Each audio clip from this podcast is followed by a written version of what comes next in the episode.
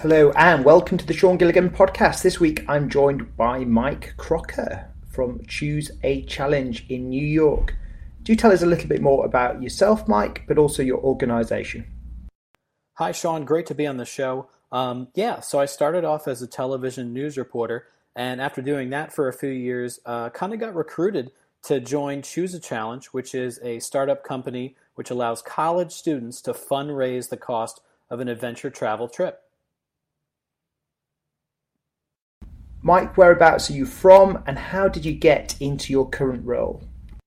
Well, I'm from a small town in New York called Putnam Valley, and I pretty much got my role um, through swiping right, kind of on an app called AngelList, and through them seeing my reel as a television reporter, thought I'd be a great fit for this marketing role that I'm in now. So, if we look at digital transformation and the world of work, what trends and what technologies are you finding interesting in terms of disruption and value add within businesses? In terms of adding value, one tool that we use here, and we absolutely love it on the team, uh, is a program called YAMM, and it basically allows you to add a personal touch to your entire email marketing strategy. And then we use a program called Rebump in order to retarget and re-email the same people. Business is about people. How do you get the best out of your people?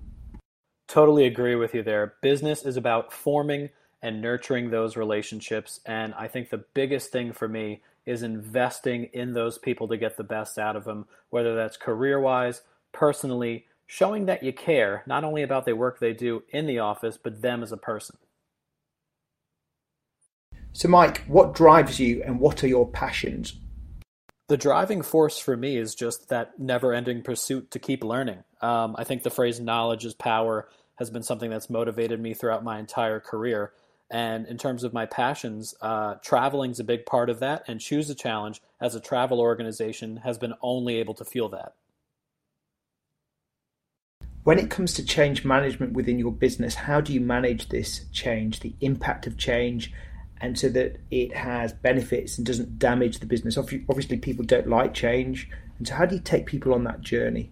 I think change is scary for anybody in a company because with change comes uncertainty. But I think the thing that will allow them to kind of have comfort in a time of vulnerability is having all the facts in front of them and lining up in a timeline fashion what's going to happen, when it's going to happen, and how it affects them. Looking forward, what do you think the main challenges are for your team that lie ahead? Choose the Challenge has always been a company that has been for college students, allowing them to fundraise the cost of amazing adventure travel trips. So, the biggest challenge I think facing us in the near future to a year from now is when we decide to expand that model going from ages 18 all the way to 30 decision making can be quite tricky. Talk us through how you make decisions within your business. Big decisions can sometimes be a daunting process, but um, one of the big things we do here at Choose the Challenge um, is set up a typical SWOT analysis, measuring the strengths, weaknesses, opportunities, and uh, threats to every single decision we make here that's going to impact not only us but you know our customers too.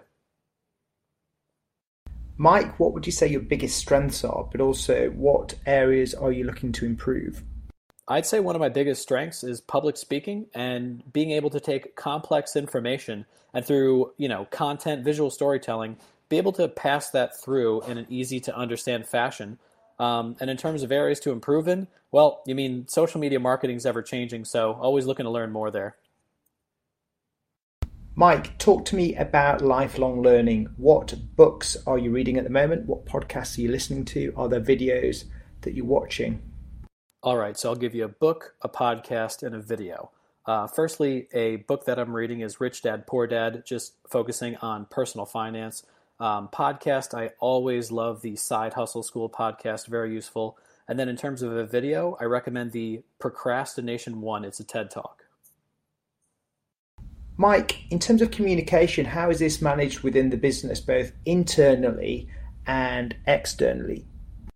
Communication is going to be key for any organization moving forward. So, internally, whether that's individual meetings and weekly team meetings to stay on the same track, And externally, you know, we have a great brand and guidelines uh, guidebook that allows all of us to stay on the same page and be able to come across as professional and consistent.